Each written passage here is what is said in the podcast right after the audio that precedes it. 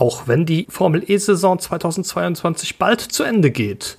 Für die Truppe von eFormel.de geht die Arbeit weiter. Nach der Saison ist doch immer vor der Saison. Daher berichten wir in unseren Artikeln und Podcasts auch in der Saisonpause weiterhin von allen Neuigkeiten aus der Formel E und aus der gesamten Welt des elektrischen Motorsports. Immerhin ist die Saison der Extreme E, der ETCR, der Moto E oder der E-Scooter Championship noch nicht an ihrem Ende angelangt. Wenn ihr die Arbeit von eFormel.de unterstützen wollt, dann empfehle ich euch steadyhq.de schrägstrich eFormel.de. eFormel.de ohne Striche und Punkte. Einfach steadyhq.de schrägstrich eFormel.de. Danke für eure Unterstützung und jetzt viel Spaß mit der neuen Episode.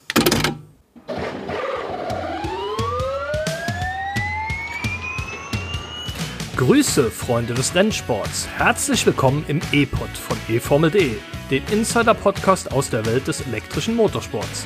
Die Formel E-Saison nähert sich ihrem Ende. Mit den Rennen 13 und 14 steht am kommenden Wochenende in London der letzte E-Prix vor dem Saisonfinale in Südkorea an. Wir blicken auf den umgestalteten Kurs, die Favoriten, den Zeitplan und das Wetter. All das und mehr in dieser Episode. Mein Name ist Tobi Wirz. Viel Spaß beim Hören.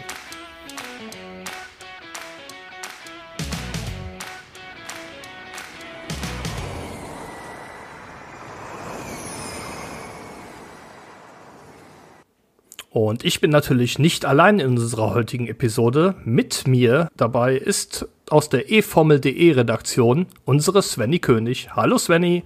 Hi. Svenny, Montagnachmittag, E-Pod-Zeit. Wo treffen wir dich gerade an?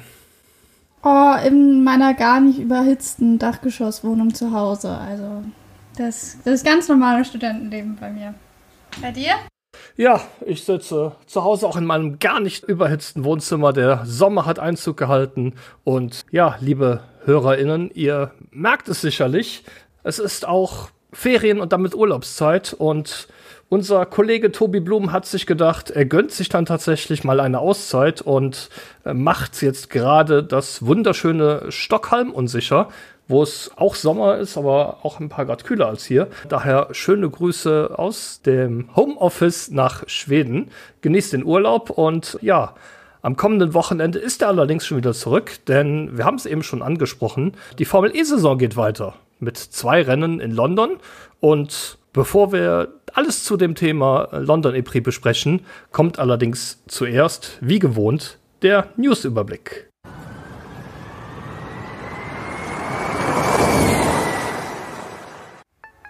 Zurück zum Rundenrennen. Die FIA und die Formel E beraten über eine Rückkehr vom Zeitrennen zu einer klassischen festen Rundenzahl für die Gen 3-Ära. Zurück in den Sunshine State. Statt in New York City könnte die Formel E im kommenden Jahr ihr USA-Rennen in St. Petersburg in Florida austragen. Bereits 2015 fuhr die Rennserie in Florida, damals in Miami und mit dem neuen Arbeitgeber zurück an der Spitze. Hyundai-Pilot Mikkel Ascona gewinnt das ETCR-Rennen in Vallelunga.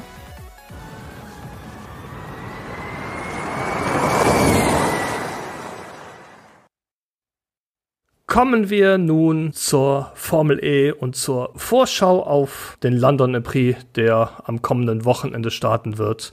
Rennen 13 und 14 von insgesamt 16 der laufenden Saison stehen an. Ähm, nach London wird anschließend nur noch Seoul in Südkorea kommen. Svenny, kannst du uns ein bisschen was zum Kurs sagen?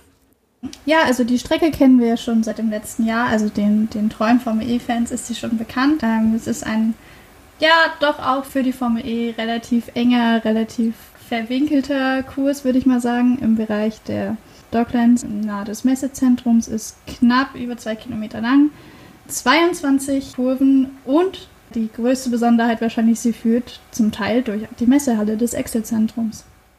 Ja, jetzt ist die Strecke den Formel E-Fans aus dem letzten Jahr schon bekannt. Allerdings eine Änderung gibt es und die ist gar nicht mal so unbedeutend.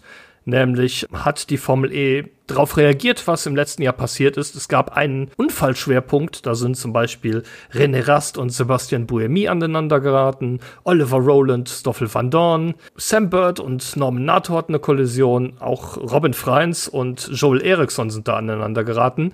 Die Doppelhaarnadel im Nordteil des Kurses wurde in eine klassische Busstoppschikane umgewandelt. Also statt 180 Grad rechts rum, 180 Grad links rum, ist tatsächlich eine Rechts-Links-Schikane gefolgt von einer Links-Rechts-Schikane. Und das wird das Bild der Strecke ein bisschen verändern. Ich hoffe auch, dass sich damit die Unfälle im Rahmen halten werden, weil das war tatsächlich einer der negativen Punkte, die man im letzten Jahr der Strecke auf jeden Fall ankreiden konnte. Svenny, kannst du uns denn auch sagen, wo voraussichtlich die besten Überholstellen sein werden?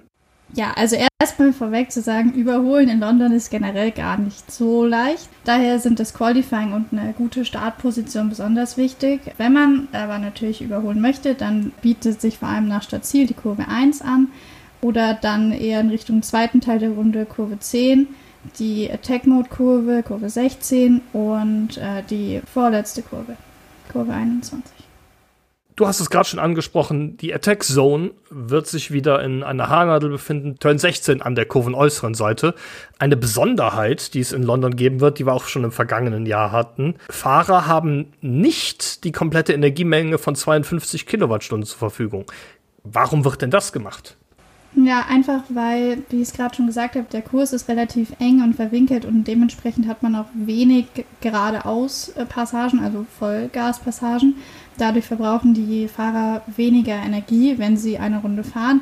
Es gibt dafür umso mehr Bremszonen, Rekuperationszonen. Das heißt, wenn wir mit den normalen 52 Kilowattstunden Energie fahren würden, dann wäre das Energiemanagement, also würde das gar keine Rolle spielen. Und Überholmanöver wären höchstwahrscheinlich nur noch möglich, wenn man sich irgendwie mit Gewalt an einem vorbeirempelt. Und daher hat die Formel E die zur Verfügung stehende Energiemenge auf 46 Kilowattstunden reduziert. Das sind nochmal zwei weniger als im letzten Jahr. Und das ist ja natürlich auch eine Reaktion darauf, dass man gesehen hat, dass im letzten Jahr bereits das Thema Energiemanagement nicht die Rolle gespielt hat, wie es eigentlich in der Formel E spielen soll. Daher ist die FIA hingegangen und hat einfach gesagt, dieses Jahr machen wir es nochmal anders, zwei Kilowattstunden weniger im Vergleich zum Vorjahr, damit die Teams und Fahrer mehr sparen müssen.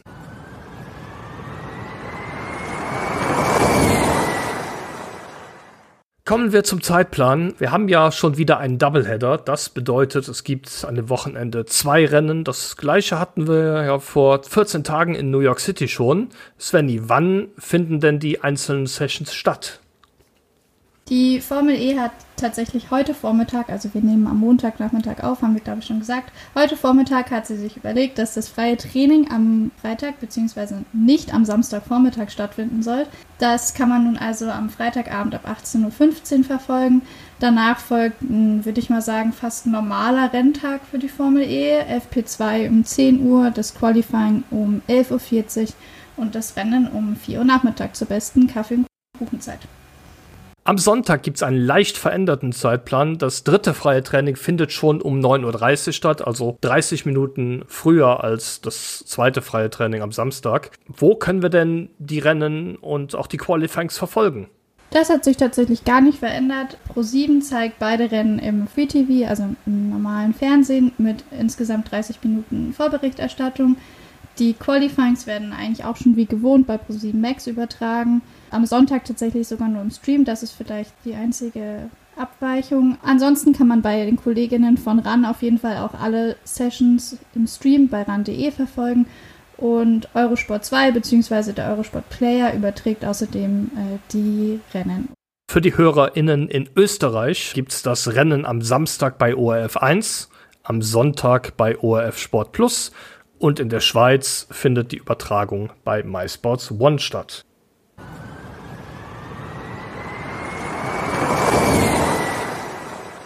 Jetzt, wo wir den Zeitplan kennen und auch gehört haben, wo das Rennen verfolgt werden kann, ein Blick darauf, wie denn die Favoritenlage für die beiden Rennen in London ist. Der Meisterschaftskampf geht ja tatsächlich auf die Zielgeraden. Wir haben haben wir ja auch in den letzten Wochen schon hinreichend besprochen. Vier Fahrer mit realistischen Titelchancen, auch wenn Jean-Eric Verne in New York City viel Boden verloren hat mit seinem Doppelnuller.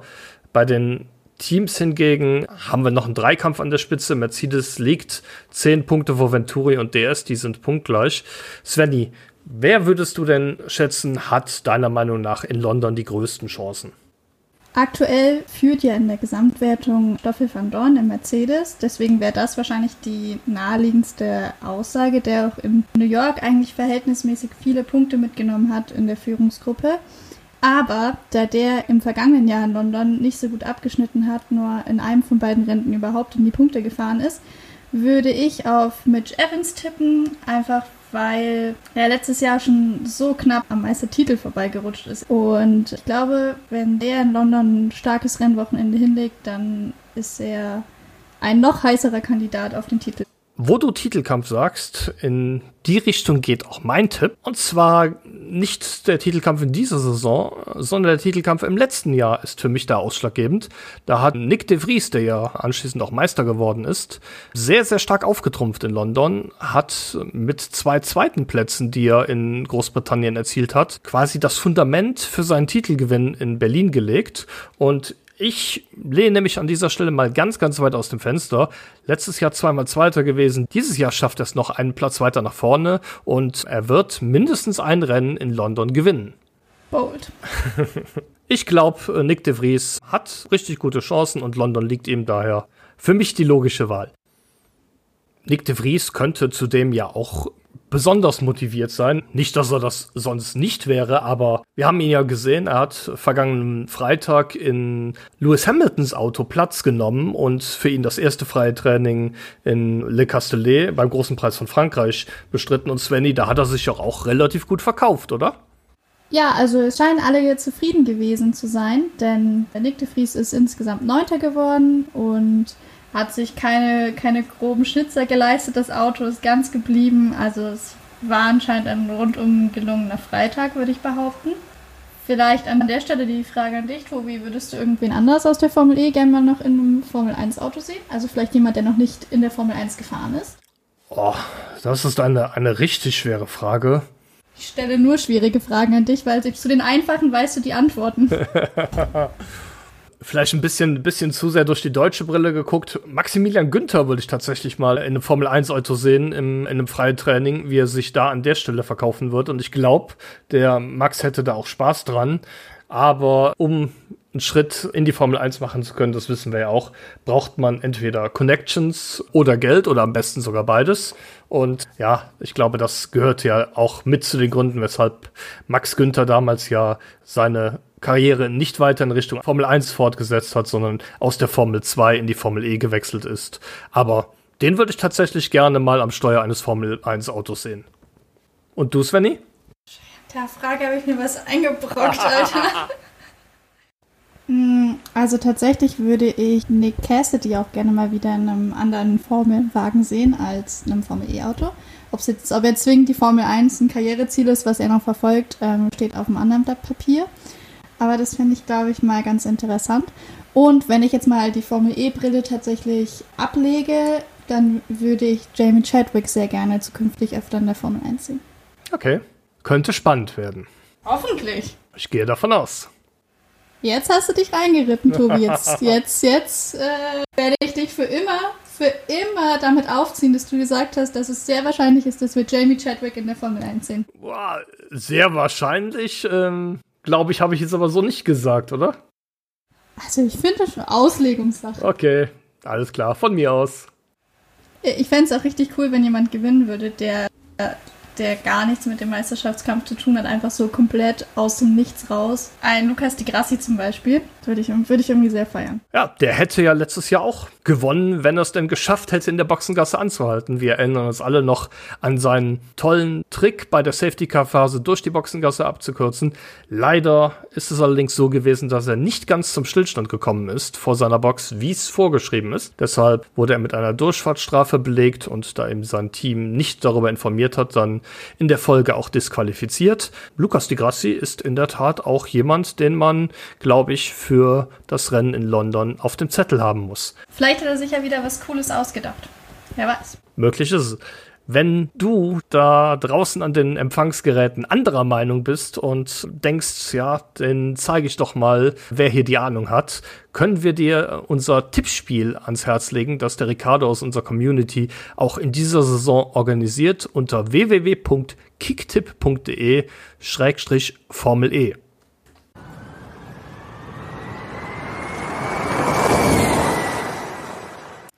Das waren ja jetzt doch relativ offensichtliche Tipps. Tobi hat dafür noch einen alternativen Fakt für euch ausgegraben. Tobis Teleskop.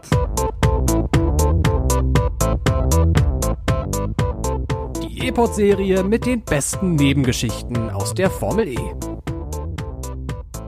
Der Blick mit dem Teleskop geht heute überraschenderweise nach London, wo, ihr habt sicherlich schon davon gehört, die Formel E am kommenden Wochenende zwei Rennen fahren wird. Der Londoner Graffiti-Künstler Mr. Sense hat ein Gen 2 Showcar der Rennserie gestaltet und hier unter anderem die Londoner Skyline und weitere Wahrzeichen aus ganz Großbritannien abgebildet. Svenny, was hältst du denn von so einem Formel E-Auto im Graffiti-Style? Könnte man doch auch im regulären Starterfeld haben, oder? Ja, ich finde, äh, find, es sieht richtig hübsch aus. Ähm, wie ich den Tobi kenne, wird er euch den Link zu dem Video, zu dem Bild äh, auf jeden Fall in die Kapitelmarke ver verlinken. Ich finde, es sieht richtig stark aus. Ich finde aber generell die Farbgebung von dem Auto ziemlich gut, dass man dieses Rot mit dem, mit dem Blau so vermischt, sieht man so generell im Formel E-Feld nicht so oft. Nee, das sieht man eher, eher schwarz und rot, oder? Schwarz und rot, genau. Das hat man, hat man sich so ein bisschen satt gesehen. Vielleicht finde ich es jetzt auch nur so stark, weil man, weil sonst die, die Farbgebung in der Formel E doch relativ einseitig ist. Aber ich finde es sieht richtig cool aus. Wäre vielleicht eine Idee, dass man das immer ins E-Village stellt, so ein Auto. Also muss ja kein richtiges Auto sein, kann ja einfach eine Karosse sein oder so. Und die hat man dann irgendwie von einem lokalen Künstler im Zeichen von der Stadt, in der man gerade fährt, anmalen lassen. Finde ich eigentlich eine schnieke Idee. Ja, kann die Formel E also tatsächlich häufiger machen.